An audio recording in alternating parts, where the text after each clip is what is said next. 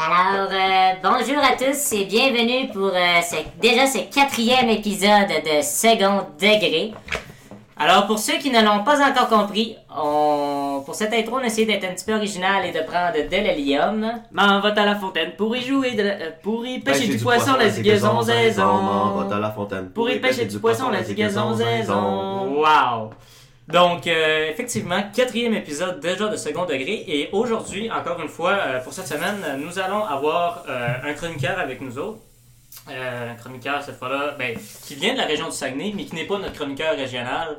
Euh, donc, Renaud Duval. Bonjour, Renaud. Salut, salut, ça va tout le monde? Et, et Oui, il merci. est en présence en plus de ça. Excusez, il faut que je finisse la balloune là. Effectivement, il est en présence et Clovis, il faut qu'il finisse la balloune. Donc, euh, cette semaine, tu viens nous parler de quoi, Renaud? Ben, moi, je viens vous parler, en fait, euh, moi, moi, dans le fond, ben, je voudrais tout m'introduire d'abord. Euh, ben, juste dire, puis après ça, on va lancer l'intro. Ok. Puis après ça, on va avoir une belle Ben, présentation. ben, moi, dans le fond, euh, ce que j'aimerais vous parler, c'est de comment le système mondial, l'ordre international a changé depuis, disons, une trentaine d'années. Parfait. Donc, euh, hey, Clovis, pour nous générique. C'était un fait pas mal intéressant. Un peu.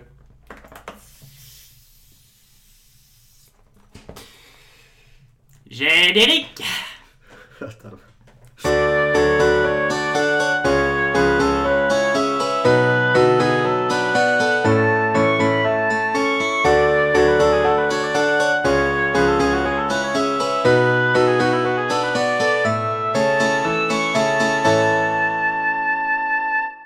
Alors aujourd'hui, avec Renaud, euh, on va parler de mondialisation. Renaud, Présente-toi. Parce que Présente-toi. Clovis a perdu ses mots. Ben, dans le fond, bonjour, moi j'ai 21 ans, euh, je viens de Chicoutimi comme vous deux. Et euh, moi j'étudie en ce moment à Sherbrooke, à l'Université de Sherbrooke, en études politiques appliquées. C'est ma deuxième année maintenant. Euh, on a plusieurs profils. Moi je suis dans le profil euh, d'études des politiques publiques. Mais en même temps, euh, j'ai beaucoup de cours en relations internationales et ça m'intéresse beaucoup également. Donc je suis ici pour en parler, notamment. j'ai bien hâte. super. Mais tu fais pas une chronique aussi euh, à la radio étudiante? Oui, oui, à la radio étudiante à Sherbrooke, euh, oui, je fais une chronique euh, hebdomadaire, effectivement. Ok. On parle de politique. euh, là, la semaine dernière, j'ai parlé du Forum économique mondial. Avant ça, je pense que c'était. je sais même plus c'était quoi. Ah, c'était Sophie Brochu, cette émission. Ah, ok. Ouais. Donc. Mais le Forum économique mondial, euh, ça c'est à Davos, là? Oui, Ça, ça a rapport avec la mondialisation, Tout à fait. les élites? tout à fait, vraiment. En fait, Pour nos Ouais. auditeurs, peut-être préciser ce qu'est à Davos. On a précisé ce qui était greffière la semaine passée. Ouais. Donc, euh, Da- Davos, c'est un peu, euh, c'est un peu ce qu'on reconnaît comme, euh, certains, certains reconnaissent comme les démons du monde. tu sais, il y a beaucoup de, de conspirationnistes qui voient ça puis qui se disent, euh, ah, c'est le mal incarné puis ils veulent tout euh, changer. Mais parce que aussi c'est un rassemblement d'élites. ah, c'est vraiment C'est ça. ça là. un peu l'image qui en ressort. Puis ça, Oh, j'écoutais oui. une- un podcast l'autre jour, puis ça disait justement à quel point euh, c'était comme désuet, tu sais, dans notre monde aujourd'hui, de comme les gens qui voient ça, là, ils disent ah, c'est des gens qui justement qui essayent de mettre un ordre mondial en place, Ouais. peut-être l'ordre mondial de la mondialisation. Exactement. En fait, euh, le Forum économique mondial est né en 71 euh, par le même, euh, le même leader qu'aujourd'hui, c'est-à-dire Klaus Schwab, c'est un Suisse. Et lui, en fait, ce qu'il voulait à la base, c'était que les pratiques de gestion entrepreneuriale américaine soient importées en Europe. Et euh, au fur et à mesure, durant les années 80, ça a évolué plus. euh, au début, c'était juste des dirigeants d'entreprise, puis c'est devenu des, des leaders euh, politiques également, et des leaders sociaux qui, sont, qui se rencontraient là. Et en fait, ça allait vraiment dans le sens de la mondialisation. Puis si je peux d'ailleurs l'expliquer, en fait, Ouais. la mondialisation, c'est un, un processus qui est assez courant dans l'histoire. C'est arrivé à plusieurs reprises. Dans le fond, ce que ça veut dire essentiellement, c'est un approfondissement puis une accélération des interconnexions entre les différents acteurs mondiaux, mhm. entre les différents pays et leurs citoyens. Mais euh, justement, tu dis que ça a été. euh, ça, ça a pas mal pris son pic en 1971, mais ça fait quand même longtemps aussi qu'on a de la mondialisation. C'est peut-être plate de se rappeler de ces histoires-là, mais il y a aussi eu l'histoire des, euh, des colonies et tout, avec l'arrivée des colonies en Amérique et euh, en Afrique. Puis on avait déjà aussi une assez bonne connaissance de la culture asiatique. Ouais. On a toujours eu un petit peu de mondialisation aussi, là. Ouais. même jusqu'à l'Antiquité, Oui. on peut dire, avec euh, L'ère romaine, en fait, c'est ça. ça, l'ère romaine, puis il y a aussi eu l'empire de Genghis Khan euh, partout aussi à travers l'Asie, Ouais. qui s'est Ouais. étendu jusqu'à Je quasiment pense- jusqu'au Moyen-Orient. Je pense que le monde a toujours communiqué entre eux, puis il y a toujours eu de la mondialisation, mais peut-être qu'aujourd'hui, avec les moyens qu'on a, les transports qu'on a qui sont de plus en plus rapides, c'est encore plus facile d'échanger, puis je pense que la mondialisation aussi, économiquement, c'est les traités de libre-échange surtout, tu Oui. On a plus d'interdépendance aussi. Oui. On se Oui, fie oui. beaucoup plus, ben, à mon avis, aux autres pays maintenant que euh, ça pouvait l'être dans le temps. Dans le temps, on avait une certaine, justement, euh, Autosuffisance. autosuffisance. Oui. Mais peut-être aussi parce que les besoins étaient moins grands. On vivait principalement justement de l'agriculture et tout. Euh, là, maintenant, avec toute l'avancée technologique qu'on a eue, toute l'industrialisation qu'on a, les matières premières aussi qui sont de plus en plus spécifiques pour euh, nos besoins, Mais si, si admettons, il fa- on ferait des canards en plastique, si on chez- si on faisait des canards en plastique chez nous, là, Ouais. ça prendrait tellement de main-d'œuvre déjà qu'on en manque, tu sais. Ce que je veux dire par là, c'est que le textile, toutes ces affaires-là qu'on a exportées au Bangladesh, comme euh, exporter l'industrie au Bangladesh, Ouais. ben aujourd'hui, si on voudrait les ramener, ce serait extrêmement difficile parce qu'on n'a Ouais. pas la main-d'œuvre, on a Ouais. pas. on Et c'est aussi que ça coûterait plus cher. aussi. Ça coûterait plus cher Ouais. parce qu'ici, nos, nos- employés sont davantage payés. Puis en Mhm. fait, la raison pour laquelle, on a parlé de différents types de mondialisation, mais euh, c'est sûr qu'on en a eu une, vague vraiment profonde depuis les 50 dernières années. Puis dans cette nouvelle vague-là, c'est vraiment ce que vous avez dit, la délocalisation, qui est un des principaux aspects, et aussi les traités de libre-échange. Mais juste pour en revenir à ça, le dernier petit point que je veux lancer là-dessus, euh, on parle beaucoup justement euh, du coût, du coût de, que ça revient de produire ici, mais il y a aussi un autre aspect qu'on a vu dans les dernières années, l'écologie. Mhm. Souvent, on va déplacer des projets dans d'autres pays ou des pays étrangers Mhm. parce que ici, en Occident, ça passe pas au niveau écologique. Mhm. Donc, on va juste délocaliser. euh, je pense euh, principalement, mettons, à, à la, la fabrication des Oui. appareils technologiques, des appareils, euh, des, des- des téléphones et tout. Oui. Mais, Donc, euh, Puis ça nous arrange aussi parce que là-bas, ils ont moins de normes aussi environnementales également. Puis en fait, c'est qu'aussi, il y a un intérêt juste purement comptable à délocaliser pour une, pour une firme entrepreneuriale, qui est le fait que justement la main-d'œuvre est moins chère. Puis c'est aussi euh, dans une chaîne de valeur d'une entreprise, euh, tu as, la recherche et développement qui te rapporte beaucoup d'argent, le design, après tu as aussi le marketing, la mise en service, le service après-vente. Ben, la fabrication, c'est l'élément où tu as le moins de valeur ajoutée sur le processus.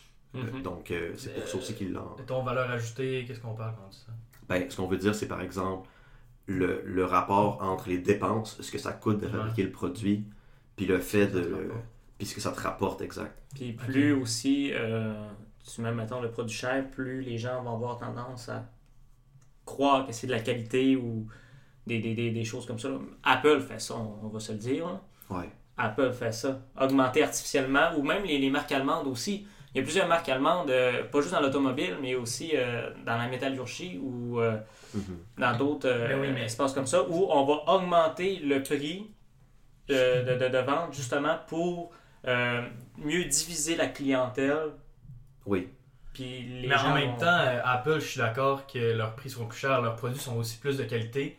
Pour moi, le design, je l'ai toujours trouvé plus, euh, euh, plus doux, tu sais, plus euh, lissé, tu sais, liché, le, le design de Apple. Fait que, tu sais, aussi, c'est plus facile de se repérer qu'admettons sur un Windows, moi, c'est ce que je trouve. Là. Ouais, mais on Puis dit aussi, pas si la mémoire est plus grande. on dit pas si on aime ou on n'aime pas. moins. On fait juste dire que Ouais, je sais, ils mais- augmentent quand même pas mal plus artificiellement leur prix que d'autres compagnies qui, eux autres, justement, leur but, ce n'est pas euh, de vendre un produit cher, c'est de vendre un produit le moins cher possible. Tandis qu'Apple, eux autres, Ouais. s'en foutent royalement. Puis Ben, c'est parce qu'ils ont un produit de qualité aussi. Ils ont un produit de un produit de meilleure qualité que Windows, donc Mais ils font peut-être, ce que je veux dire par là, c'est qu'ils font beaucoup plus de marge que certaines autres entreprises. C'est vrai. Puis Ouais. justement, ils pourraient le vendre moins cher, mais continuent de le vendre cher pareil, même si c'est un produit de qualité. Mais plus le produit est cher, puis souvent, c'est ça aussi qu'on on- on reçoit, mettons, comme euh, quelqu'un qui vient s'acheter un produit Apple, c'est pas Hey, je me suis acheté un produit Apple, je suis content. Souvent, ce qu'on va entendre, c'est J'ai acheté un produit Apple, ça m'a coûté tant. Mhm. Comme si Ouais. c'était un- une justification de qualité. Mais j'intér- Je trouve ça intéressant que comment vous voyez la mondialisation, vous avez juste abordé l'aspect matériel, euh, ce qui est effectivement le fond de l'affaire, c'est la raison primordiale pour laquelle la mondialisation a eu lieu. Mais c'est intéressant aussi de penser à la manière qu'on nous a vendu la mondialisation. On nous l'a vendu dans l'idée optimiste d'ouverture sur le monde, puis de on allait devenir des citoyens du monde, puis tout ça. Ouais. Puis ça, au final, euh, je pense qu'on s'entend que c'était vraiment euh, une mythologie euh, qui s'est pas révélée vraie tellement. là. Ben pourquoi? Moi je trouverais ça. Au contraire, un monde sans frontières, ça veut dire moins de guerre. Ça veut dire. euh, C'est une théorie. ça veut dire. Ouais.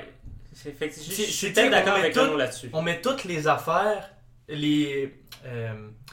La, la mondialisation, c'est ça un peu, tu sais, on met tous les avantages de tout le monde en commun. Puis comme ça, on est capable d'avancer plus vite. Ouais. Ouais, on crée des, on crée des niches dans certains pays Ouais. où, on- où ils vont se spécialiser justement dans la production de certains types Mhm. euh, de produits. Mais souvent, c'est. Puis là, je veux dire, on va encore revenir à l'aspect matériel.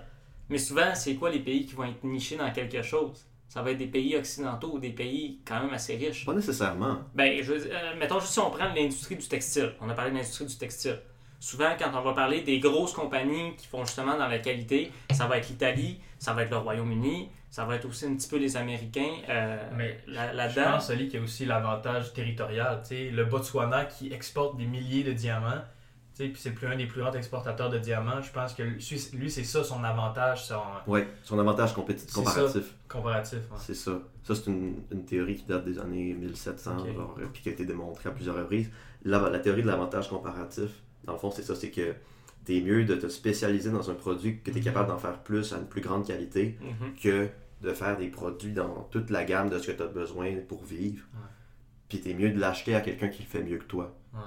Puis comme ça, c'est là qu'on valorise l'idée du libre-échange. Puis au, au point de vue scientifique, économique, tout ça, c'est- totalement vrai.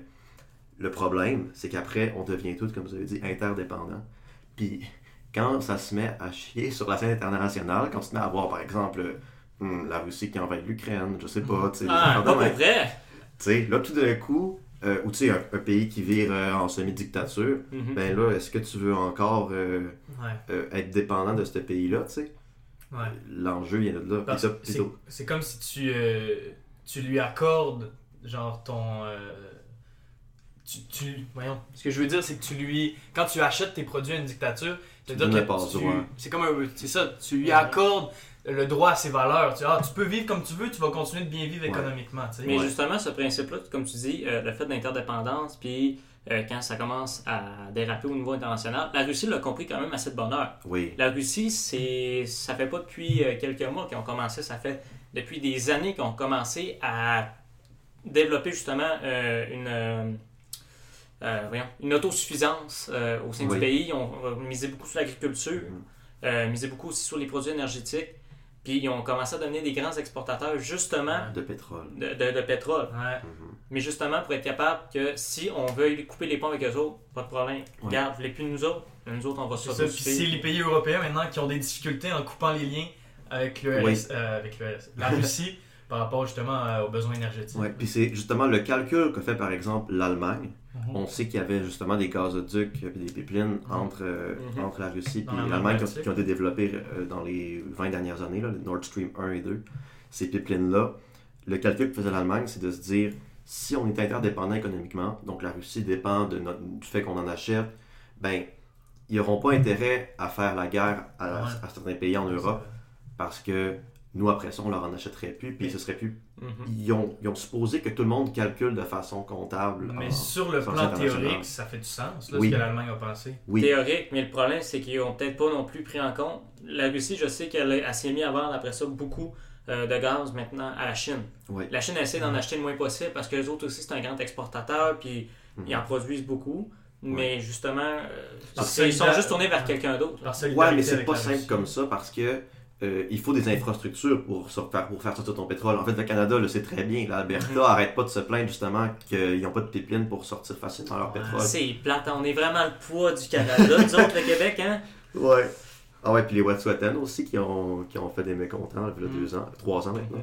Mais euh, Ah, je te dis, on était un petit peuple, là, puis ah, on, de- on devrait pas exister au Canada. Non, non, non. Mais euh, c'est ça, la, la Russie, en fait, ils ont pas assez de pipelines qui les relient à la Chine. Et ils ont beaucoup de pipelines qui les relient à l'Europe. Ouais. Donc, si tu veux sortir, euh, il, te, il te faut, si tu veux sortir ton pétrole, il te faut beaucoup de bateaux puis de pétroliers. Puis ça, il y en a quand même en quantité limitée. Puis le problème de la Russie aussi, c'est qu'il y a beaucoup de leur pétrole que- qui est exploité, en fait, dans la toundra. Mm. Et donc, dans le pergélisol, les sols sont gelés.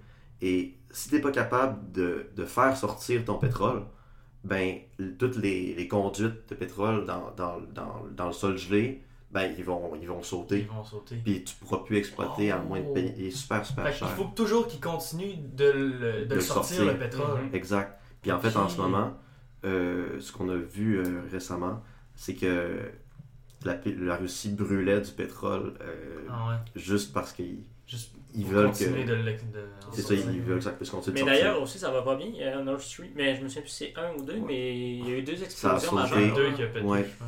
ouais. Ouais, Il est inutilisable maintenant. ouais. Non, mais, Mais- ce qu'on voit là, en fait, c'est vraiment. euh, c'est un nouveau paradigme. là. Les Européens sont en train de complètement se déconnecter de la Russie. euh, Ouais, Mhm. ben oui. Ils commencent d'ailleurs à, à s'intéresser au GNL. là. Bon, ça c'est un autre sujet. GNL Québec. Ouf. Mais euh, continue de nous parler de la mondialisation euh, sur le plan social, je pense. C'est ça que vers ça que tu t'en Ouais. allais, là? Ouais. Pas le plan matériel nécessairement. Ben, c'est le plan matériel qui a vraiment motivé à la Ouais. base la mondialisation parce que durant les années 70, tu avais ce qu'on appelait la stagflation. D'ailleurs, vous en avez peut-être entendu parler dans les médias parce que l'idée revient aujourd'hui avec la Ok. récession qu'on vit et l'inflation. Mhm. Essentiellement, la stagflation, c'est que en même temps d'avoir une hausse inflation, tu as, un, t'as un haut chômage. Bon, pas aujourd'hui, tu pas ça. Mais tu avais, ce problème dans les années 70, puis tu avais aussi justement un manque de croissance économique. Mm. Donc, les pays européens étaient vraiment bloqués. Puis à ce moment-là, à la fin des années 70, tu as eu l'émergence d'un nouveau discours euh, qui s'appelle le néolibéralisme. Mhm. Ça, c'est Margaret Thatcher au, au Royaume-Uni, c'est Ronald Reagan euh, aux États-Unis. Au Canada, ça a été Brian Mulroney. Ouais. Et euh, eux, en fait, ils disaient qu'il faut déréglementer. Il faut enlever de la réglementation parce que le problème, le problème, c'est pas, euh, c'est pas, je sais pas, les entreprises, le grand capital. Le problème, c'est l'État qui prend trop de place mais qui met trop une grosse charge sur le commerce. on a compris aussi que s'endetter, ça pouvait être aussi un synonyme de croissance économique aussi. là. Ouais. Ça, on, a- on avait Ouais. cette idée-là euh, plus tôt, là, Mhm. euh, avec les, les idées euh, beaucoup plus euh, conservatrices du fait que l'État, faut qu'il s'endette le moins, parce que plus un État est endetté, Ouais. plus euh, ben, ça veut dire que l'économie va pas bien. Ouais. Tandis que là, on a compris que le gouvernement, il s'endette, il investit dans... dans- dans- C'est ça. Puis tant Dans que ça, ça pèse avec le PIB, c'est correct. Exact. Ouais. Mais ce que moi j'ai l'impression que tu dis, c'est qu'un peu, sont arrivés au bout de leur productivité, genre l'Europe. L'Europe pouvait pas être plus productive. Ouais. Fait que là, c'est pour ça que Margaret Thatcher puis d'autres euh, présidents, premiers ministres, dirigeants ont décidé de justement plus avoir de mondialisation Mhm. pour qu'ils puissent continuer leur Ah, avoir de la productivité, croissance. avoir plus Ben, de en fait, c'est les croissance. chiffres de. c'est- c'est- Mais c'était pas tant vrai qu'en fait qu'il y avait atteint un pic de productivité parce que tu as la croissance et la- la technologie qui permettait quand même de faire des gains de productivité. En fait, le problème, c'était. Ben, dans leur vision, c'est quand même relativement vrai, là, que l'État intervenait beaucoup dans l'économie, puis que l'État, c'est. euh, pour eux, en tout cas, c'était une structure vraiment. euh, pas fonctionnelle, dans le sens que c'est des règles administratives, euh, c'est beaucoup de charges, tandis que le- la mentalité entrepreneuriale, la liberté entrepreneuriale, ça amenait plus d'innovation, Mhm. puis plus de, de croissance. Donc, c'est ça, ils ont vraiment, à ce moment-là, ils se sont mis à justement enlever, mettons, des subventions euh, aux entreprises, ils ont cassé les syndicats, qui... Mm. Puis après ça, justement, ils ont beaucoup délocalisé, ils ont beaucoup fermé d'usines, puis on l'a vécu, là, le Saguenay. Là. Ben, nous, nous c'est arrivé un peu plus tard, là, au, Canada puis au Québec, là, cette vague de néolibéralisme, de mondialisation, en 80, 90, mettons Mhm. même début 2000. Puis, euh, je veux dire, la mondialisation a été bénéfique au niveau des chiffres de croissance, tout ça. On est sorti de la stagflation. Puis, il y a beaucoup de pays émergents aussi qui ont pu en bénéficier. là, des Ouais. pays qui avant ils étaient vraiment dans le mode tiers-monde, tiers-monde à fond. Ouais. Comme la Chine est le meilleur exemple. là. Mhm. Et C'est- l'Inde aussi qui commence à avoir une très grosse euh, croissance économique. Là. Oui, oui. Beaucoup, de pays euh, euh, en- qui étaient en voie de développement, justement, ils ont bénéficié énormément Mhm. de ça, mais en même temps, nous, ça nous a aussi heurté. Ben, ça, ça a bénéficié, mettons, pour notre, notre, disons, notre, notre- notre stabilité économique, mais beaucoup de gens ont perdu leur emploi. On a perdu aussi notre souveraineté sur beaucoup de choses. Notre souveraineté, c'est comme le, disons, c'est le pouvoir de décider Mhm. par nous-mêmes, euh, puis d'avoir une bonne marge de manœuvre pour décider, puis avoir des leviers pour savoir ce qu'on veut faire sur notre territoire. Mais comment ça l'a enlevé? Comment la, la mondialisation a fait qu'on avait moins de souveraineté sur nous-mêmes? L'interdépendance, c'est tout ça? Entre autres, oui, l'interdépendance, puis aussi le fait que beaucoup de. Quand on, on enlève des barrières euh, douanières ou des barrières nationales, mettons, quant à la compétitivité, ce, qui est, ce que fait un accord de libre-échange, ben, on ouvre la voie à ce que ton économie soit affectée par des nouveaux compétiteurs.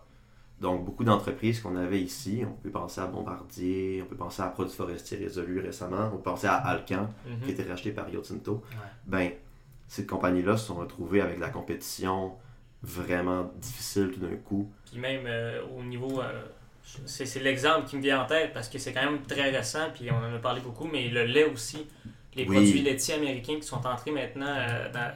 Je dire, nous autres, ça change pas grand-chose en tant que consommateurs de lait. Non. Mais si les on producteurs le lait, agricoles, c'est différent. mais les producteurs agricoles et tout, puis toutes les Pour usines, admettons. alimentaire, c'est ultra important. Oui. Mais il y a- il y, a aussi le fait que les gens l'ont- l'ont l'ont pas vu vraiment. Ils n'ont pas vu le changement parce qu'ils vendaient encore du, du- du- du lait euh, qui est bon, euh, laiterie de la paix, tout ça à l'épicerie. Mais l'affaire, c'est que les gens qui achetaient le lait américain maintenant, c'était les gens qui, les, les, euh, qui faisaient des plats. Admettons, je pense à McCain Ok. qui fait ses gâteaux McCain. Ok. Mais les petits gâteaux McCain, maintenant, c'était plus du lait canadien. Ils étaient pas obligés d'en prendre. Ils pouvaient prendre maintenant du lait américain. Mais est-ce que dans ce genre de contexte-là, il y a des lois canadiennes qui font que. Parce que je sais qu'aux États-Unis, ils peuvent euh, utiliser plus de pesticides, des produits comme ça. Est-ce qu'il y a des lois pour que le lait américain qui est exporté au Canada ne contienne pas ces pesticides-là Ou? Non, non, il y en a pareil, c'est juste que le lait québécois puis canadien, ben, il n'y aura pas ces pesticides-là. Ben, quand, on met, quand on met des lois euh, puis des réglementations euh, sur les produits importés puis sur les produits locaux, mettons des subventions sur les produits locaux, Mhm. quand on est dans, quand on est dans un accord de libre-échange avec un autre pays, ça va contre les principes du commerce libéral mondialisé euh, qui découlent justement de la mondialisation. OK. Il y a, il y a des. En, droit international, tu as des règles comme quoi que tu peux pas justement euh, favoriser déloyalement ton entreprise parce que ça, c'est du protectionnisme. Puis ça, ça a des bons effets, le protectionnisme, mais le paradigme qu'on a construit avec la mondialisation dit que tu pas le droit de faire ça. Tu pas le droit de favoriser tes entreprises à un certain degré. Donc, boycottons les petits gâteaux McCain. On pourrait. on, on pourrait. ben, puis en fait, euh, là après, mettons le, le bois d'œuvre est un bon exemple. Mettons, Mhm. euh, on est dans des conflits avec les États-Unis qui vont, euh, qui se ramassent en Ouais. cours euh, international. Mais c'est surtout aussi que c'est dangereux, surtout avec la relation qu'on a, nous, le Canada, euh, avec les États-Unis. On, on est très chanceux, notre position géographique, on est à côté du leader mondial, on a la plus grosse armée du monde à côté de chez nous. Euh, on n'a pas de problème de frontières non plus, avec les, les, les, les- les afflux d'i- d'i- d'immigrants et tout. Le Canada, honnêtement, est dans une situation, euh, est vraiment choyé. Mais il serait pas un petit peu, justement, pour y Dépendant. gâter. Ça. Ben oui, ben oui, on, est interdépendant avec les Être États-Unis. très interdépendant. Ben oui, le a- fait qu'il n'est pas capable de prendre son indépendance, il faut tout le temps qu'il demande euh, aux. États-Unis ou aux Oui, il y Américains. en a beaucoup qui considèrent qu'on est un satellite là, à bien des égards des États-Unis. Ouais. C'est pas. euh, c'est pas Ben, culturellement aussi. Ben, Ouais. culturellement, mais même Ouais. avec ce qui se passe Ouais. avec le, le dégel de, de l'Arctique, ouais. les Américains patrouillent énormément dans des Oui. eaux qui sont Oui, censées nous il y a des gros conflits là-dessus, en fait. Euh, tu sais, le passage du Nord-Ouest Oui, qui, qui est en train de s'ouvrir, en fait, c'est que pour le... ne taxe absolument pas, nous, le Canada. Ça, ça j'ai encore on la difficulté. Ouais, mais on n'a pas la capacité de le faire. Ouais, on n'a pas assez de brise-glace, on n'a pas assez de. Exact. Si on n'a pas la capacité effective juste d'occuper le territoire, Ouais. ben comment tu veux qu'on puisse euh, Mhm. taxer, tu sais? Je veux dire. Mais c'est beau, ça fait plusieurs fois que tu amènes ça là, euh, depuis le début du podcast, puis j'aime ça que tu amènes tout le temps le niveau logistique. Souvent, on a tendance à rêver, hey, ce serait beau d'avoir des plein d'affaires. Ouais. Mais le niveau logistique, souvent, Ben oui. c'est lui qui fait qu'on ralentit Ben oui. les projets, c'est lui.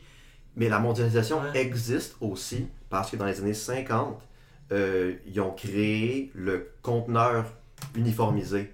Tu sais, le, le conteneur Oui, qu'on ben connaît, qu'on voit tout le temps dans les Mhm. ports, sur les cargos. Ouais. Même sur certains camions. Ouais. Ils ont uniformisé des normes de gars, tu dois avoir telle longueur, telle largeur ton, ton conteneur. Puis après ça, c'est plus facile de, de transporter les marchandises. Ouais. Ils ont conçu, ils ont conçu des, des paquebots et des cargos qui sont plus efficaces, plus larges. Puis aujourd'hui, c'est rendu indécent. C'est rendu qu'il faut qu'ils élargissent le canal de Panama pour, pour Ah faire ouais. passer les Ah nouveaux ouais. cargos, là, euh, tellement qu'ils sont gigantesques. Puis on l'a vu, je pense, c'était-tu là, deux ans ou trois ans que dans le canal de Suez, il y Ah avait ouais, un cargo ouais. qui Oui. s'était enfargé. Là. Mhm. Ça, ça, ça a vraiment été dangereux pour Ça a le commerce bloqué pendant genre une semaine. Là. Ouais. Tout, faut que tout roule tout le temps. Puis c'est juste à cause de, de ce facteur-là qu'on est capable d'avoir la mondialisation puis d'avoir accès à des produits. Mais moi, justement, c'est c'est fragile la mondialisation. Ah oui, c'est extrêmement J'ai fragile. une question là-dessus, justement. Euh, on parle beaucoup de surpopulation. Beaucoup de surpopulation dans le monde, puis ça s'en va dégringolant. Mais au Québec et au Canada, souvent notre population, elle diminue énormément. Fait que c'est pour ça qu'on a besoin euh, de l'immigration pour être capable de combler ce manque-là. Ouais. Est-ce que la mondialisation, c'est pas justement Ah. euh, un facteur qui aggrave 100%. le problème de la surpopulation 100%. dans le monde? Parce que dans la dans les l'idéologie mondialiste, en fait, euh, c'est la mobilité générale. C'est le Mhm. fait que tout doit être plus mobile, il doit y avoir le moins de barrières possible entre les États. Ça inclut les capitaux. Donc, euh, l'évasion fiscale a lieu Mhm. beaucoup à cause de ça. Ça, ça- ça- avant, il n'y en avait pas autant. Mhm. Euh, c'est la mobilité des marchandises. Puis c'est aussi la mobilité des humains. Mais au final, pour bien des gens néolibéraux, si on veut, tout ça, c'est la même chose. Vous avez déjà entendu la notion de capital humain? Mhm. Ben, c'est ça. C'est que les humains sont plus conçus comme des êtres enracinés avec une nation, une culture, une identité. C'est vraiment, disons, des, des, travailleurs Ouais. nomades. Puis vous regardez même dans le discours, quand on parle d'immigration, on parle de main-d'œuvre. Ouais. On les humanise pas bien, bien. là. Ah. Tu sais, n- n- même quand on, on parle d'immigration au Canada puis au Québec, au final, là, c'est pas parce qu'on est fin puis on est gentil, là. Mais non. Ben, on est fin avec l'immigration des réfugiés. Oui, mais on oui, oui, ça, c'est vrai. Ça, c'est Mais on, est, mais on quand même très accueillant aussi culturellement. Oui. C'est dans notre culture. Mais je Oui. comprends ce que tu veux dire aussi. Mhm. L'État en tant que tel, si on accueille autant euh, d'immigrants ici dans nos frontières, C'est parce qu'il y a des pressions, il y a, il y a du lobbying pour qu'on en ait autant. l'État va dire Ah, on est gentil, tout ça, puis venez-vous-en chez nous. On est de- Mais en fait, c'est juste. euh, C'est les chambres de commerce, le conseil du c'est pour qu'on- t'installer ici, pogne-toi un- une résidence, puis va travailler pour nous autres parce qu'on manque de main-d'œuvre Oui. en ce moment. Puis on Ils ont- s'entend qu'on leur bien donne eu- pas les meilleurs jobs. Ils ont bien eu leur coup parce que c'est- maintenant c'est la gauche qui défend ça, alors que le conseil des patronats puis toutes ces affaires-là, ben, à la base c'est quelque chose de droite. là. Ouais, Mhm. exact. exact. Ben, droite économique, euh, là, j'ai l'impression que les droites, les droites économiques et les droites euh, sociales plus conservatrices, maintenant c'est très comme. Tout ça est mélangé. hein. Oui, C'est- vraiment, L'ordre politique est bousculé. Beaucoup dans- de la gauche défend des idées de droite les idéologies. économique. Ouais. Mais euh, juste ramener à Marx, ok, je sais que Marx aujourd'hui il est plus euh, très populaire, Karl Marx. le- Ben, il faut dire aussi que c'est à cause de ce qui s'est passé historiquement. Ben oui, ben oui, le communisme ça a ça quand a, même été été un enfer. très détourné Oui. pour des intérêts, Oui. justement, comme tu parles du communisme. euh, Ben oui, en ceux, qui ont appliqué le communisme, ils ont fait pas mal d'atrocités. Puis on a vu que le, le communisme en tant que système euh, appliqué ne fonctionne Mais pas. est-ce que c'est Mhm. le communisme Est-ce que c'est juste que le premier c'était un crash test Puis qu'en fait le communisme c'est quand même quelque chose qui pourrait fonctionner, mais qu'il y a eu des dérives avec Staline, euh, ses purges, tout ça. Mais il y en a encore des dérives aujourd'hui. On regarde le système chinois, puis c'est encore des dérives qu'on remarque. Le- le- la Chine, c'est-tu vraiment un pays communiste? Je sais Ouais, pas. c'est Il y, a, ça. il y a eu beaucoup de. Il y a eu beaucoup Ben, de réformes. Ils appellent- eux, ils appellent ça. Peut-être pas du communisme, mais ça reste quand même une oligarchie, parce que c'est vraiment une petite poignée de personnes qui peut profiter de tous les capitaux que la Chine se fait. Oui. Oui, mais en tant que tel, la Chine, justement, en fait, c'est eux qui ont profité le plus au départ de la mondialisation. Puis les pays occidentaux, quand ils ont, quand ils ont délocalisé en Chine dans les années 80-90, leur idée, c'était que automatiquement dans leur tête, le libéralisme économique, donc euh, c'est ça, on comprend la liberté de commerce, tout ça, allait nécessairement de pair avec le libéralisme politique, donc c'est-à-dire une démocratie. Ils se disaient que si les gens en Chine se mettent à avoir droit euh, à plus de capitaux, plus de commerce, plus de liberté entrepreneuriale, ben ils allaient nécessairement vouloir la, la, démocratie allait venir tout seul. Exactement, Ça allait s'imposer. exactement. Ben, Mais la Chine a créé un nouveau système. C'était Ouais, peut-être ouais. une bonne idée aussi au départ, tu sais, parce qu'on s'entend non plus que la méthode américaine pour imposer la démocratie, ça n'a Oh. pas toujours porté Mais ses fruits. dépend. Je pense, Ça dépend. je pense qu'il y avait plusieurs méthodes. Peut-être que la guerre en Afghanistan, toutes ces affaires-là, la guerre en Irak, c'est pas ce qui a mené le plus, mais euh, pour des pays d'Afrique ou des pays d'Amérique L'Europe de latine. l'Est. L'Europe de l'Est, c'est le meilleur exemple. là. Ouais. Je veux dire, on se remet, il y a 30 ans, l'Europe de l'Est, c'était Ouais. encore des dictatures communistes. Ben, Ouais. pas 30 ans, les Mhm. 35 ans, mettons. Puis, Ça fait pas si C'est les longtemps que ça quand même. Hein? Non. Tu sais, mes parents récent. étaient nés, nos parents étaient nés. là. ouais, ouais. C'est fou. Ouais, eux autres, ils ont, quand ils étaient jeunes, nos parents, euh, c'était Wind of Change de Scorpions, là, qui parlait justement de, des Mais changements. le pire, c'est que même quand tu regardes, par exemple, le cinéma, c'était. Ben, moi, je trouve que les films de. Je vais appeler ça des films de propagande, entre guillemets. Je suis désolé du terme, mais d'après moi, c'est quand même ça. Les films que tu regardais, les films américains, souvent, euh, c'était les Russes, les méchants ou les choses comme ça. Même quand tu regardes les James Bond, Ben Les. James Bond, je pense, c'est un des, des exemples les plus flagrants. Les premiers James Bond, les méchants, c'était tout le temps des Russes. Des Ouais. Russes euh, ou des. Ben, c'est de normal. la- Aujourd'hui, moi, quand j'entends le mot soviétique, ça a une consonance mauvaise. Ben, Moi, sûr. dans ma tête, là, j'ai associé ça à mal. Mais, sûr, maintenant, c'était les- nos ennemis. Ils, Mais alors qu'il y a ils quand menaçaient même- de nous tirer des bombes Ouais, sur la tête. ouais. Puis maintenant, les, les nouveaux James Bond, c'est qui maintenant les méchants? Mais souvent, ça parle justement de terrorisme. C'est, c'est vraiment une espèce de Ah, miroir de la société qu'on a aujourd'hui. Mhm. Mais ça parle jamais de la Chine. Parce que sinon, il n'y aura pas accès au marché chinois. Exactement. Ben, exact. Puis justement, ça, ça revient à la Il y a un mondialisation. exemple dans Skyfall, là. Euh, il y a, il y a un, un bout dans Skyfall où il était en Chine. Puis il se passait une espèce de bagarre, puis tout ça. Puis ils ont été obligés de tout effacer cette scène-là, de retourner cette scène-là, puis de la Mhm. tourner ailleurs, dans, ou ben de Ouais. prétendre que c'était un autre pays. Ouais. Parce que la Chine, c'était pas correct pour ça, puis Ouais. il allait tout couper les, les- les- les- euh, le marché chinois. Ça arrive c'est souvent ça. à Hollywood. Que 1,5 justement, milliard de personnes. Hein. C'est ça, Hollywood est rendu dépendant du marché de consommateurs chinois. Ah. Énormément. Puis, on- justement, l'économie mondialisée est tellement interdépendante de tout qu'à la minute que tu as des, des disruptions puis tu as des, de l'instabilité, ben, on n'a jamais su comment réagir à ça. Parce que, oui, on a eu, mettons, le terrorisme au Moyen-Orient, tout ça dans les 2000, dans les 2010 même. Mhm. Mais c'est nouveau là, ce qui se passe depuis la COVID, qu'on on, on prend vraiment conscience que la Chine, en fait, c'est plus euh, juste du, disons, du, disons, du libéralisme économique. Mhm. Vraiment, ils sont en train de prendre leur place sur la scène internationale puis de challenger l'ordre établi par les États-Unis. Mais ça, c'est pas de la mondialisation culturelle qui s'en vient comme ça? La Euh, mondialisation pour imposer une culture, genre une idéologie, Ben, ça se une fait manière seul. de faire. Pas obligé de l'imposer, ça se fait tout seul. Ouais, c'est ça. Parce Mais que- même moi, avec j'aurais- les mesures. J'aurais une question avec toi aussi euh, par rapport à ça. On parle beaucoup de la Chine, on a parlé de l'Inde tantôt aussi. Mais euh, est-ce que tu penses pas qu'ils seraient rendus à un point, la Chine et l'Inde, où ils sont tellement rendus gros avec une population, puis on va s'entendre, le marché indien et le marché chinois, étant donné qu'il y a énormément de personnes là-dedans, euh, c'est des marchés que tout le monde veut conquérir. Parce que ça fait Ouais. énormément d'argent. Ouais. Mais est-ce qu'il n'y aurait pas justement attrapé une certaine autosuffisance? Ces pays-là, Oui. Euh, où pas ont- la Chine. Pas la Chine, parce qu'au niveau du pétrole, ils sont encore largement dépendants. Eux, autres- eux autres qui en produisent pas même chez eux, pas assez. Au niveau énergétique en général, ils sont pas autosuffisants, même au niveau alimentaire. Donc, tu sais, Ben, ils c'est parlent de Taïwan en tout, Chine. là. Nourrir Oui. 1 milliard euh, Ouais. 500 000. Mais ils sont pas 500 prêts millions. en ce moment. Euh, On parle de l'invasion de Taïwan, Ouais. mais ils sont pas prêts. Parce que, ben là, on n'a pas de carte. Mais si tu, si tu regardes une carte, OK, Mhm. Ouais. toutes le- les, les importations chinoises, euh, par exemple en pétrole, en ce moment, doivent passer par les mers, donc partir du Moyen-Orient, Ah, du ouais. Golfe Persique. Mais ils passent par euh, le- un endroit qui s'appelle le détroit de Malacca.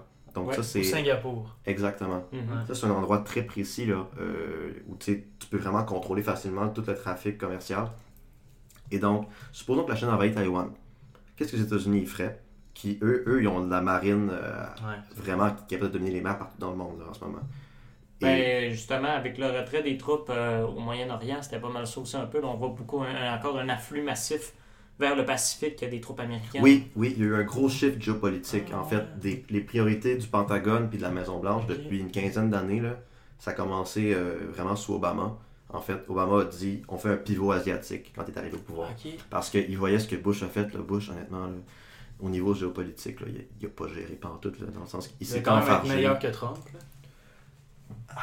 Écoute, je sais pas. Je sais pas. Trump, Trump est. Mais est-ce que c'est vraiment le président qui décide ça ou c'est les fonctionnaires qui analysent la situation puis qui se disent on devrait faire ça? Ben, c'est quand même le président qui doit mettre son point final, j'imagine. ben c'est- le président dicte à l'exécutif. Mhm. Donc, l'exécutif, les fonctionnaires, c'est le chef de l'exécutif, euh, ceux qui appliquent les lois puis qui appliquent les, les décisions. Mhm. Euh, c'est eux qui vont leur dire, c'est lui qui va leur dire, bon, on va dans cette direction-là. Mhm. Après, c'est sûr que l'exécutif a une certaine manière de fonctionner. Les fonctionnaires, ils, ils- ils ont déjà une ligne dans leur tête, une, une culture institutionnelle où ils vont dans un certain sens. Mais ultimement, quand même, là, le politique a beaucoup d'influence. Puis ils peuvent dire, non, on va dans cette direction-là. Puis, euh, tu sais, par exemple, on peut penser qu'avant, sous Obama, en fait, il a été préparé ce qu'on appelait le TPP, Trans-Pacific Partnership. Ça, c'est un accord commercial euh, entre des pays de, de tout, tout le- Toutes les- tous les rivages du Pacifique. Donc, Amérique du Nord, Amérique du Sud, genre Chili, Pérou. Euh, T'avais l'Australie, Nouvelle-Zélande, Japon, Corée du Sud, Singapour. Je pense Un que accord économique Indonésie. entre tous ces gens Oui. Pour créer plus d'interdépendance entre ces pays-là Mhm. et en, en- et en faire moins envers qui? La Chine. Parce que même a 15 ans, Obama, il savait que la Chine, ça allait Ouais. s'en venir un problème. Ok. Je pense pas qu'ils ont été assez attentifs, mais ils l'ont quand même été. Là. Dans les médias, on critique beaucoup euh, l'establishment euh, libéral et démocrate en général pour Mhm. avoir été trop proche de la Chine, mais ils ont quand même fait des gestes. Là. Mais c'est Trump qui a vraiment dit non, nous on fait une guerre commerciale frontale. Là. Frontale avec la Chine. Mais Puis- peut-être c'était ça qu'il fallait à ce moment-là. Ouais, Ouais. Mhm. ouais. Mais il- il- le problème de Trump, c'est que tu, tu- tu demandais tantôt est-ce que Bush était pire que Trump En termes géopolitiques, géopolitique? là, ouais. Euh, Bush s'est vraiment enfargé au Moyen-Orient. Ça a coûté des milliards, des milliards et des milliards, Mhm. puis ils ont juste perdu du temps parce que pendant ce temps-là, la Chine montait, la Russie se remilitarisait, puis ils se sont sentis exclus, la Russie, parce que en 2004, 2007, il y a beaucoup de pays de l'Europe de l'Est qui se sont ajoutés à l'Union européenne puis à l'OTAN, puis là, la, la Russie sentait que comme l'Occident se rapprochait d'eux dangereusement, tu sais. Ben, c'est un ça aussi sujet, avec l'Ukraine. euh, Oui, La Russie, pourquoi euh, elle a envahi l'Ukraine Si tout le monde dit euh, Poutine a envahi l'Ukraine sans raison. Il y a quand même une raison militaire il y a une là-dedans. rationalité. C'est pour dire, c'était pour mettre un frein justement à dire là, l'Occident, arrêtez de vous attendre, Ouais. on, veut- on- Ouais. on ne vous veut plus proche de nos frontières. Ouais, ouais. Mais c'est une, rationalité, c'est un raisonnement Mhm. qui se tient dans un certain sens, mais après, est-ce que ça justifie d'envahir un pays ça. Comme on dit, c'est- ben souvent c'est ce qu'on fait aussi au, euh, au balado, tu sais, on dit on donne des explications, pas des justifications. Ouais. Mhm. Mais ça fait juste expliquer. oui, il faut comprendre. C'est Il ça. faut comprendre, effectivement. Parce que les gens, souvent, Mhm. aussi, quand, quand on entend ça euh, un petit peu partout, on entend le, le bouche à oreille, souvent c'est Hey, Poutine il a envahi la Ukraine, puis il n'y avait aucune raison d'envahir l'Ukraine. Mhm. Hmm, c'est plus compliqué que ça. Puis- Propa- pas- voyons, propagande occidentale. Ouais. Puis le problème, c'est qu'aussi, c'est que Poutine n'est pas capable d'attirer le peuple ukrainien euh, dans son giron, Mhm. dans sa sphère d'influence. Ça fait longtemps qu'il essaye aussi, là. Ouais. Ça fait très longtemps qu'il essaye justement de ramener, mais on l'a Il vu aussi, c'était une grosse séparation entre les pro-russes puis les Ukrainiens pro-européens aussi. Ouais, ouais. Puis je veux dire, les pro-russes, euh, ils étaient financés en, en masse par Moscou. Bon, les Mhm. pro-européens aussi, là, ils étaient financés par Mais Bruxelles. il essayait pas de placer, tu sais, je pense qu'il donnait de l'argent dans les campagnes des pro-russes Oui. pour la présidentielle ukrainienne. là. Oui, oui, oui. Mais c'est Euh, intéressant, ça, justement. Le fait que la mondialisation, oui, il y a peut-être l'arme nucléaire aussi qui porte un enjeu là-dessus, mais la mondialisation, le fait qu'on ne veut pas euh, arrêter toute cette mondialisation-là parce qu'on est tous interdépendants, ça amène, à ton avis, est-ce que c'est ça qui amène plus de guerres par procuration? Parce que là, on a La beaucoup de guerres. mondialisation. ouais. Oui. Ben, tu sais, on ouais, le ouais. Moyen-Orient, c'était justement les. Encore une fois, c'était la. Ah, mais c'était pas. Ça, c'est un autre enjeu, malheureusement. C'est- pas lié à la Mais mondialisation. ça, mais, ouais. mais ça n'a pas tous ses mauvais côtés, non. euh, Ben non. Ça a aussi des non. bons côtés, la Oui, mondialisation. bien sûr. Les 70 derniers, dernières années, là, il n'y a jamais eu autant de paix dans le monde, Ouais. en tout cas au moins dans le monde occidental. De ben, croissance, de bien-être, de confort. c'est entre autres dû à la Ben mondialisation. oui, ben oui, euh, tout le monde vit plus vieux Mais partout, peut-être en général. Que dans le contexte environnemental Ah, et de c'est ça. euh, croissance, peut-être qu'à un moment donné, tu sais, la croissance, c'est où qu'on va se rendre. Peut-être qu'il faut falloir réfléchir un jour à la décroissance ou à la Ouais. euh, stagnation Ouais. de la croissance. Puis ce qu'on assiste en ce moment, là, euh, va contre ça. Ce à quoi on assiste en ce moment, c'est que les pays qui ont pu goûter à la mondialisation Ouais. puis à la croissance, en fait, la croissance, c'est une drogue. Mhm. C'est- qu'une fois que tu as goûté, tu veux plus en sortir parce que tout le monde devient plus confortable. Puis c'est sûr que c'est bien, là. Qui, qui veut se passer de confort? C'est- Mais si on dit humain, justement, là. euh, aussi encore une fois, c'est un discours populaire qu'on entend, ça va moins en moins bien dans le monde et tout. C'est-tu parce qu'on serait peut-être dans une forme de récession de la mondialisation? C'est vraiment une excellente question. Ça, ça c'est une question, je trouve importante. Je pense qu'il y a beaucoup de gens en ce moment qui, qui s'inquiètent de. Qui pensent que le monde va de plus en plus mal. Mhm. À Ben, de même nous autres, je veux dire, là, on vient de dire qu'il y avait des bons côtés à la mondialisation, mais tout le long du balado, on a quand même critiqué Ouais. aussi le- le- le- la, la mondialisation. Fait que ça Ouais. serait justement une forme de récession qu'on vit. Ben, c'est une réaction normale, en fait. euh, parce que la mondialisation, je pense qu'elle est allée trop loin. Dans le sens que la mondialisation, euh, c'est complètement foutu du bien-être euh, humain. Au fond, c'était vraiment juste. Tu sais, justement, toute la Ouais. vie des citoyens du monde, tout ça, là, c'était c'était du vent. là. Ça n'a jamais été euh, réellement voulu. Moi, moi, ce que je comprends depuis tantôt là, de ce que tu me dis, c'est que la mondialisation, c'est à la solde des élites. Puis comme on a commencé Oui. en parlant avec. Davos, Oui, c'est quelque chose qui profite aux élites, mais qui va nuire à la souveraineté des peuples. exact. Exactement. C'est ça parce que quand tu délègues à, à, disons, des flux commerciaux internationaux euh, tes pouvoirs à bien des niveaux, puis que tu te mets à avoir, à ne plus contrôler une bonne partie de, de ce qui se passe dans ton pays, Ouais. ben, ça va contre la démocratie. Ouais. Ça va contre. euh, parce qu'au final, le seul ressort qu'a le peuple, c'est d'élire ses dirigeants nationaux. Il y a- Ouais. Au niveau international, là, on contrôle pas qu'est-ce qui se passe. euh, J'ai déjà. Oui, euh, excuse-moi. Comme, comme on parlait avec la Chine, là, justement, qui sont en train d'avoir un nouveau modèle où c'est oui, tu peux avoir des élites, tout ça, Mhm. tout en n'ayant pas nécessairement de démocratie Exact. et de droits de l'homme. Ouais. Alors là, ils vont- on va voir que ça, c'est possible aussi. C'est ça. Le libéralisme autoritaire, c'est Ouais. possible. Ouais. C'est possible. J'ai déjà entendu Peut-être ça va être plus avantageux pour les, les élites mondiales. l'affaire Parce des citoyens du monde, ça, ça, ça me fait beaucoup réfléchir parce que j'ai déjà entendu aussi du monde justement qui peut-être n'était pas conscient qu'il y avait cette idée-là euh, ou qui était vraiment adhérent de, de ce principe-là ou de cette idéologie-là. Mais j'ai déjà entendu des gens qui ont dit Moi, je pense que les Anglais ils ont mal fait leur job parce que s'ils avaient bien fait leur job, on parlerait tout anglais puis il n'y aurait plus de problème dans le monde. Ben oui. Ouais. Mais carrément. Bon. C'est c'est- c'est- c'est- Ma- c'est- mal fait leur job, je sais pas. Là. Ouais, si on, est, parce que si on, si était citoyen du monde, on respecterait les- les- la diversité culturelle dans le monde, puis on Mhm. respecterait le fait que certains, certains, tel pays parle français, tel Ouais. pays parle japonais, ben, on le respecte relativement, mais c'est parce que c'est un peu compliqué, effacer une langue. Ben, Ben, on l'a vu ici au Québec. Là. Ben oui. Ça fait 400 ans que. Oui. Ben, Mais c'est nous autres, on est quand même aussi le, le petit canard. Si on regarde, Ouais. admettons, des, euh, des, des langues, peut-être que c'était pas des langues écrites, mais toutes les langues autochtones qu'il y avait eu ici en Amérique, il y en a plusieurs qui ont été perdues dans l'histoire. Oui, ben oui. Ben oui, puis ça reste très précaire, là. Mhm. Puis même juste euh, les- les- les- les- les- voyons, l'Égyptien. L'Égyptien, ça a pris du temps avant qu'on puisse comprendre, euh, qu'on soit capable de Ouais. traduire avant de découvrir la, la, la pierre de, de, de, Ouais, de de Rosette. Roosevelt, euh, de. Ouais, mais c'est une langue morte, l'égyptien, là, ça, ça, ça, ça, ça- ça date de là, 2000 ans. je sais Mais pas, oui, 4000 puis ans. une langue aussi hégémonique que le latin à une époque, Oui. aujourd'hui n'existe plus. Ça, c'est quand même, quand même un beau, fait- un, un beau vrai, phénomène, un, phénomène spécial. tu sais. C'est que le latin, ça a jamais été une... Ben, ça a été une langue nationale dans le temps de Rome, mais Ouais. Au final, c'est que c'était une langue qu'aucun peuple national parlait. C'était le peuple, c'était la langue des, des religieux. Puis c'était comme une manière de se comprendre entre eux, peu importe où ils étaient. Mais le Ben, français, Mais c'était quand même la langue universelle, par exemple. Oui, Quand c'est t'allais la en Europe, C'est ça. Euh, souvent, les, les, les ducs, les duchesses et tout, Oui, ils parlaient latin. autres parlaient latin, Ben oui. justement, pour être capable de se Ben comprendre. oui, c'est pour ça qu'on avait encore ici des cours classiques euh, où on apprenait le latin. Mhm. Euh, Mais les messes aussi, les, juste la religion aussi, on a parlé de religion, et la messe était euh, encore euh, faite en latin Oui. jusqu'à dans le milieu 20e siècle, quasiment, avant Oui, que ça soit traduit. Puis...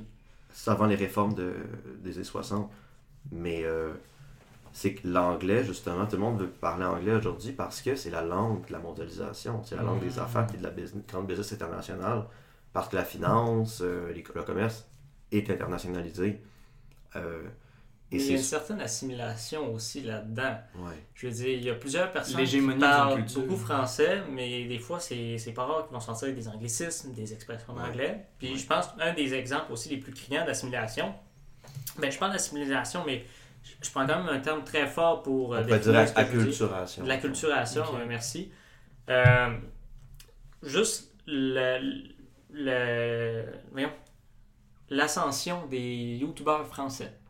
Mhm. C'est pas rare maintenant d'aller dans des cours d'école. Ben, je vais pas dans des cours d'école, mais en tout cas, de voir des jeunes. Le vieux pédo à sur la grille. hey, mon petit coco, viens me parler. Non, mais euh, c'est pas rare de voir des Des jeunes commencer à sortir des expressions françaises, Oui. à, à adopter un certain accent français Oui. aussi, justement parce qu'ils écoutent énormément ou l'afflux. C'est parce qu'on n'a pas de barrière. On n'a pas de barrière à toute l'entrée de, con- de, de produits numériques, euh, médiatiques sur Internet. Puis nous-mêmes, en tant que tels, on valorise pas notre propre culture. Je veux dire, on finance pas le fait que, que tu aies beaucoup euh, de visibilité pour les artistes locaux, la musique, le cinéma, la littérature. On met pas ça de l'avant, on pense tout le temps qu'on fait mieux ailleurs. Ça, c'est Mhm. aussi des vieux réflexes de coloniser. Là.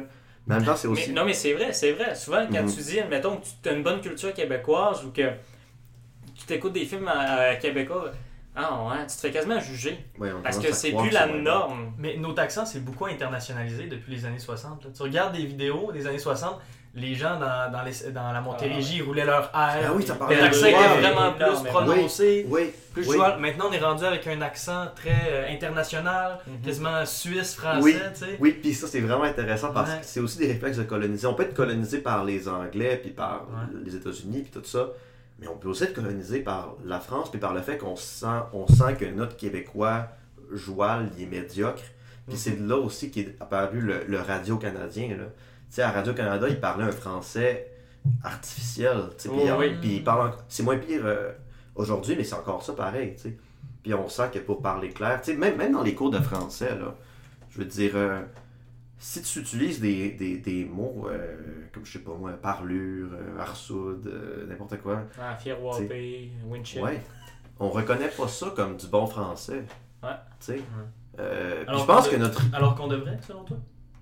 Ben, Ben, ça, c'est une autre question, je pense. On parle quand même de mondialisation, mais ça serait un bon sujet Hey, on, intéressant, par on- exemple. mais on vire, chaque depuis tantôt, on, on vire dans tous les sens, on reste pas sur un sujet euh, Mais plus c'est que, c'est plus ça le que balado, une c'est ça le balado. On part sur un sujet, là, Si, on- on est un peu- plus à dire sur Ouais. un sujet, là. Ok, ok. On est un peu comme, je sens qu'on est un peu comme les TDA de, de, de, du- de- de la radio en ce moment. mais ouais, ben je, ben, je sais pas, euh, Mais y voulez-vous un lancer une sujet, question euh, que tu, euh, que tu voulais nous Ben, parler, un autre sujet? Ben, je trouve que c'est intéressant quand même de parler de- des réactions à la mondialisation qu'on Ouais. a en ce moment. Mhm. Euh, je pense que, tu sais, on, on s'enfle la tête avec Donald Trump puis avec les- le populisme à l'international, en, en politique.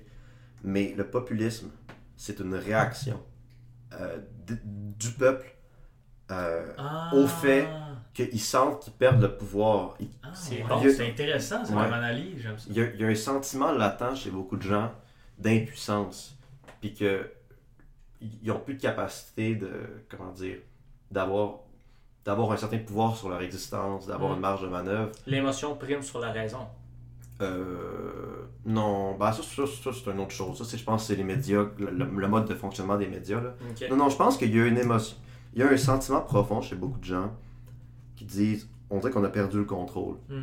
Puis un populiste qui arrive et qui dit on va reprendre le contrôle. euh, Mm. euh, Make America Great Again. America First, tu sais, le Ouais. Québec aux Québécois, la France aux Français. Ben, c'est ça, c'est un peu ça pareil.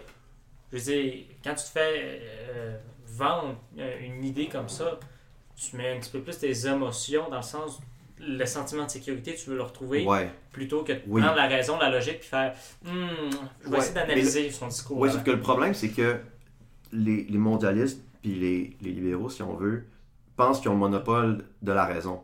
Mhm. En sens que, comme si, comme si la mondialisation était une vérité puis un processus inéluctable. Mhm. Margaret Thatcher disait, Tina, elle disait, There is no alternative. Ok. C'est Donc, traduction. euh, il n'y a pas d'alternative. Parfait. Parce qu'on est à balado français. Ah oui, mais c'est merveilleux. Je, je suis très bien que tu le dises. C'est parfait. C'est parfait. Euh, Puis tu sais aussi, euh, dans les années 90, début des années 90, su- suite à la chute de l'Union euh, soviétique, Ouais. il y a un politologue qui s'appelle Francis Fukuyama Mhm. qui a fait un livre qui s'appelle La fin de l'histoire. Lui, il disait en gros que c'est la, la fin des grands combats politiques quant à savoir quel est le bon régime, quel est le Ouais. bon ordre international, parce qu'on a comme trouvé le meilleur système, qui est la, la démocratie libérale, puis le libéralisme globalement. Puis Mais que il ça faut allait... pas le prendre pour acquis. Ce qu'on voit en Chine, ce qu'on voit Mhm. dans d'autres pays, en Oui, Russie même. C'est ça, depuis 30 ans, il y a beaucoup de choses qui viennent nous prouver que ouais, c'est peut-être Ouais. pas nécessairement Acquis. ouais, puis la meilleure chose tout le temps. Parce que ça peut être perverti par des élites corrompues, puis qui pensent juste à leur profit, Ouais. puis qui méprisent le peuple aussi beaucoup. Là. Euh, en 2016, je me rappelle, durant la campagne de Donald Trump contre Hillary Clinton, Mhm. Hillary Clinton disait des partisans de Donald Trump que c'était the basket of deplorables, donc le panier des méprisables, si on veut. Là. Mhm. Et, et donc, carrément, elle méprisait des gens qui avaient des sentiments légitimes. Le sentiment, je ne dis pas que le fait de voter pour Trump et d'être contre les immigrants, c'est, c'est la bonne chose, mais c'était mais il y avait un sentiment légitime derrière ça qui est l'insécurité, puis le sentiment d'impuissance, puis de vouloir remettre de l'ordre, de vouloir redonner de la souveraineté. Mhm. C'est quelque chose qui devrait être reconnu comme légitime. C'est souvent associé à l'extrême droite. Ce genre Ouais, de malheureusement. populisme, comme on disait tantôt. Oui, puis c'est malheureux. Ben, une sorte de, encore une fois, une espèce de propagande. De, de- de- Ben, la propagande, ça se fait dans tous Ben, les c'est ça, la propagande, il y en a Oui, partout. dans, dans- dans les deux côtés, exact. On l'avait a- expliqué dans nos précédents balados Ouais. aussi, on en vit ici même de la, Mhm. propagande. Mhm. C'est tout le temps ça. Puis- C'est rare qu'on va avoir des informations neutres. Même nous autres, ici dans le balado, on a une certaine forme de parti pris Mhm. aussi. Je pense que vous l'avez entendu avec le- notre allégeance pour le Saguenay. là. Je pense Ben que oui. vous l'avez bien entendu. Ça, C'est- correct. pays. C'est ça, pareil. Un pays. Faut être conscient de ses biais, hein, comme on dit, euh, exact. comme disent certains woke, mais. en Ah, cas. on est rendu woke maintenant. Ah, mais tout Ouais, woke. Moi- que moi, j'étais à Montréal, moi. euh, Mais on, avec, euh, Lila. woke, on est réveillé. On est C'est réveillé ça, sur on certaines est choses. réveillé. C'est ça. Fait que, euh, écoute, on va commencer tout de suite à la- la- une certaine forme de conclusion. Oui. OK. Nos, tes conseils pour. euh, Oui. Ben, je pense qu'on n'a pas parlé ça. solutions. Ben, je pense que la solution, euh, c'est de retourner à ce qu'on appelle des circuits courts, De reprendre un peu de souveraineté, de réindustrialiser ici notre pays, parce Mhm. que quand on est trop dépendant, puis qu'il arrive une crise comme la COVID, ou je sais pas, la guerre en Ukraine, ben, on a moins de marge de manœuvre pour se réajuster. Donc, Mhm. c'est important qu'on puisse produire des choses Mais- ici. Plus tôt, on parlait du fait que la mondialisation a amené 70 ans de paix relative Ouais. en Occident. Alors, si on démondialise, puis on revient plus responsable, puis autosuffisant dans plusieurs domaines, est-ce que justement ça va pas ramener des guerres de- d'ego, des guerres de territoire? Parce que là, ouais, on est autosuffisant. Tabarouette, euh, le pays du Québec va aller récupérer le nord de l'Ontario, puis, euh, Mais. puis l'Acadie. Non, moi, je- euh, peut-être, mais moi, à mon avis, ce que je pense, c'est qu'on va quand même garder un, un certain bagage aussi de la mondialisation. Oui. L'ouverture sur le monde et tout. On a connu.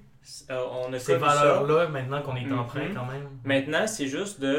Puis Montréal, euh, malgré tout ce que je peux reprocher à la ville, euh, s'il y a toujours bien une chose que je peux donner ça à Montréal, c'est. Je trouve ça merveilleux, c'est Montréal commence de plus en plus à euh, se rapatrier sur des marchés locaux, Ouais. Sur euh, de la, Mais la- des fois même plus qu'en région. Là. Mhm. C'est où que les gens vont prendre un café en région? Au Tim Hortons, au McDo. ouais. Ici, c'est où que les gens vont prendre un café? Dans Dans les les petits cafés, cafés, ouais. indépendants. Mais il Ouais. faut dire qu'il y en a plus aussi. Nous autres, on a justement, étant donné qu'on est quand même assez étendu comme territoire, les cafés locaux que tu vas avoir, ça va être pas mal toute sa rue Racine ou euh, sur la Ouais. rue Saint-Dominique à Jonquière. Là. Ouais. C'est Oui, puis ça, faut, faut, faut aussi valoriser ça davantage. Moi, Mhm. là, je pense qu'un gouvernement qui mettrait ses culottes, là, il dirait Sais-tu quoi, je vais taxer davantage les grosses multinationales euh, comme McDonald's parce que eux, ils ont, grâce à les économies d'échelle qu'ils peuvent faire grâce à leur grosse part de marché, Ouais. Mhm. ben, c'est plus facile pour eux de, de tasser la compétition parce que euh, ils vont être profitables plus facilement Mhm. que les cafés indépendants. Donc, nous, il faut qu'on intervienne, je pense, en tant que gouvernement, puis qu'on réajuste ça. Puis je pense que la mondialisation, justement, là, puis la mon- démondialisation, c'est juste qu'on se réajuste entre deux pôles qui sont le cosmopolitisme, donc une vision mondiale, puis tout ça, puis l'enracinement. Parce que Mais- les deux sont importants dans la vie. La mondialisation, justement, ça apporte ça quand même aussi. Ça apporte un plus grand pouvoir d'achat. Je veux dire, si tu es capable de payer ton café 2 piastres au McDo, quand tu es obligé de le payer un petit peu plus cher dans des cafés indépendants, justement, parce que le coût de production est beaucoup plus cher, ça enlève un petit peu de pouvoir d'achat quand même au. euh, Mais ça serait une autre question sur laquelle Ça, il faut c'est une Là, question faut, très complexe. faut qu'on commence euh, à ouais. conclure. Je m'excuse. c'est- euh, C'est correct. On te laisse terminer. Là, Deuxième on arrête épisode. d'intervenir. Ça va être pour un deuxième épisode. Ben, Exact. Le pouvoir économique dû à la mondialisation.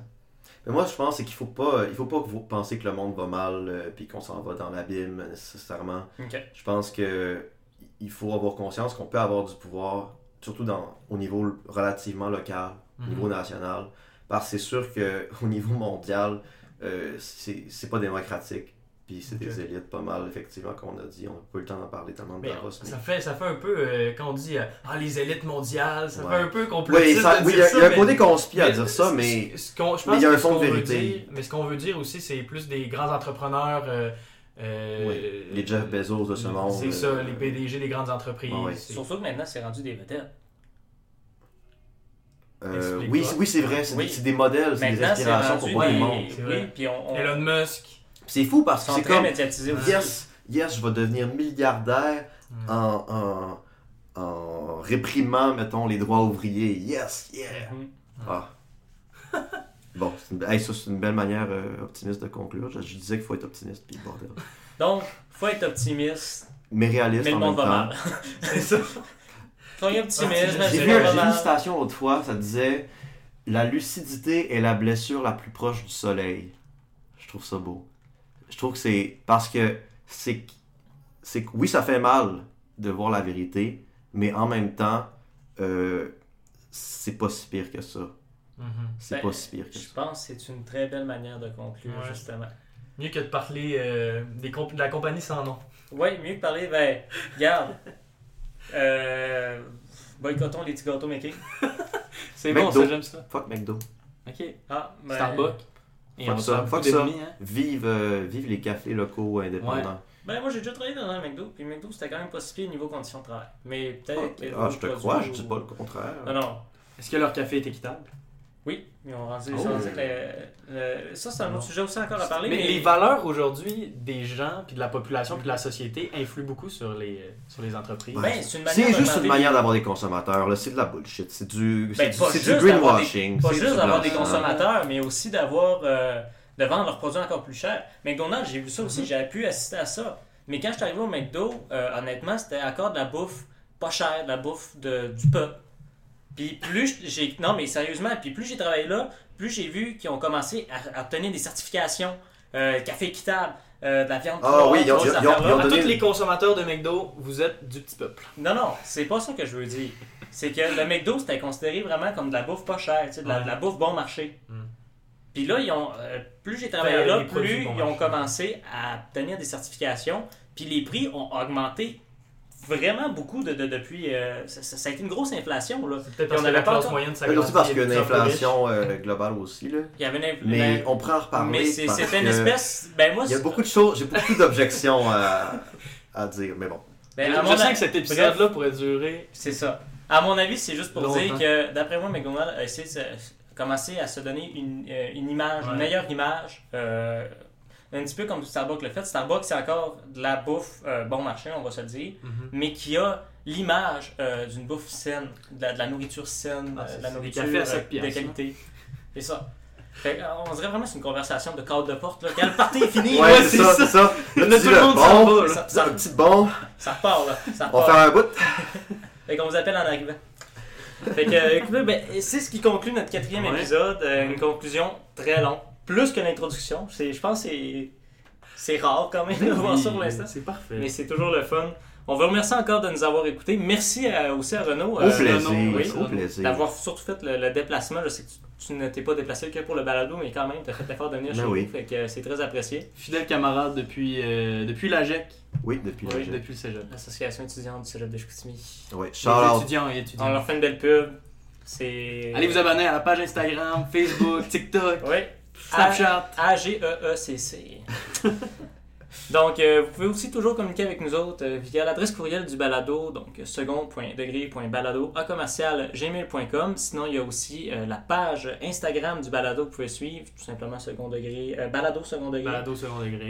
La page TikTok aussi. Page TikTok, exactement. Balado Et second degré aussi. Page Facebook. Sinon, vous pouvez aussi toujours communiquer avec moi ou Clovis à clovis.balade sur Instagram. Ouais. Ouais, Ou, ouais je pense que c'est ça. Clovis Balade. Ouais, Closer. Clovis Valade. Ou Sir Morissette aussi sur Instagram. Renaud, si on veut communiquer avec toi, est-ce qu'on peut passer par Instagram? Oui, Run Dieu Vaudal. Ah. du Vaudin. J'ai juste ch- switché deux, trois lettres. Ah, c'est beau. C'est bon. Verlan, genre? Euh, je sais pas. Je sais pas très sophistiqué à ce point-là. Mais sinon, de façon comme on a fait aussi pour euh, Vincent Bélanger euh, Mhm. la semaine dernière, on va partager On va ton- présenter, ton Instagram euh, Ouais. sur notre Merveilleux. page. Tu vas devenir une célébrité. Ah, j'ai hâte. Je vais pouvoir devenir une élite mondiale puis aller au Oui, Forum économique de Davos. Peut-être, mais tu pourras plus marcher dans la rue, par exemple. Et on a croisé des petits peuples là, qui Oui. sont pas à ta hauteur. là. Puis qui vont au McDo. Je vais dire bonjour, c'est moi, Claude Schwab. Puis il va y avoir des conspires qui vont venir puis qui vont me kidnapper. C'est ça.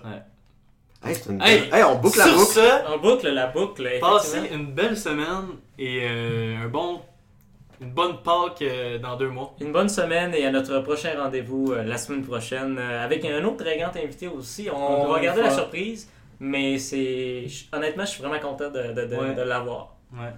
Donc, euh, salut tout le monde, à la semaine prochaine. Bonne semaine.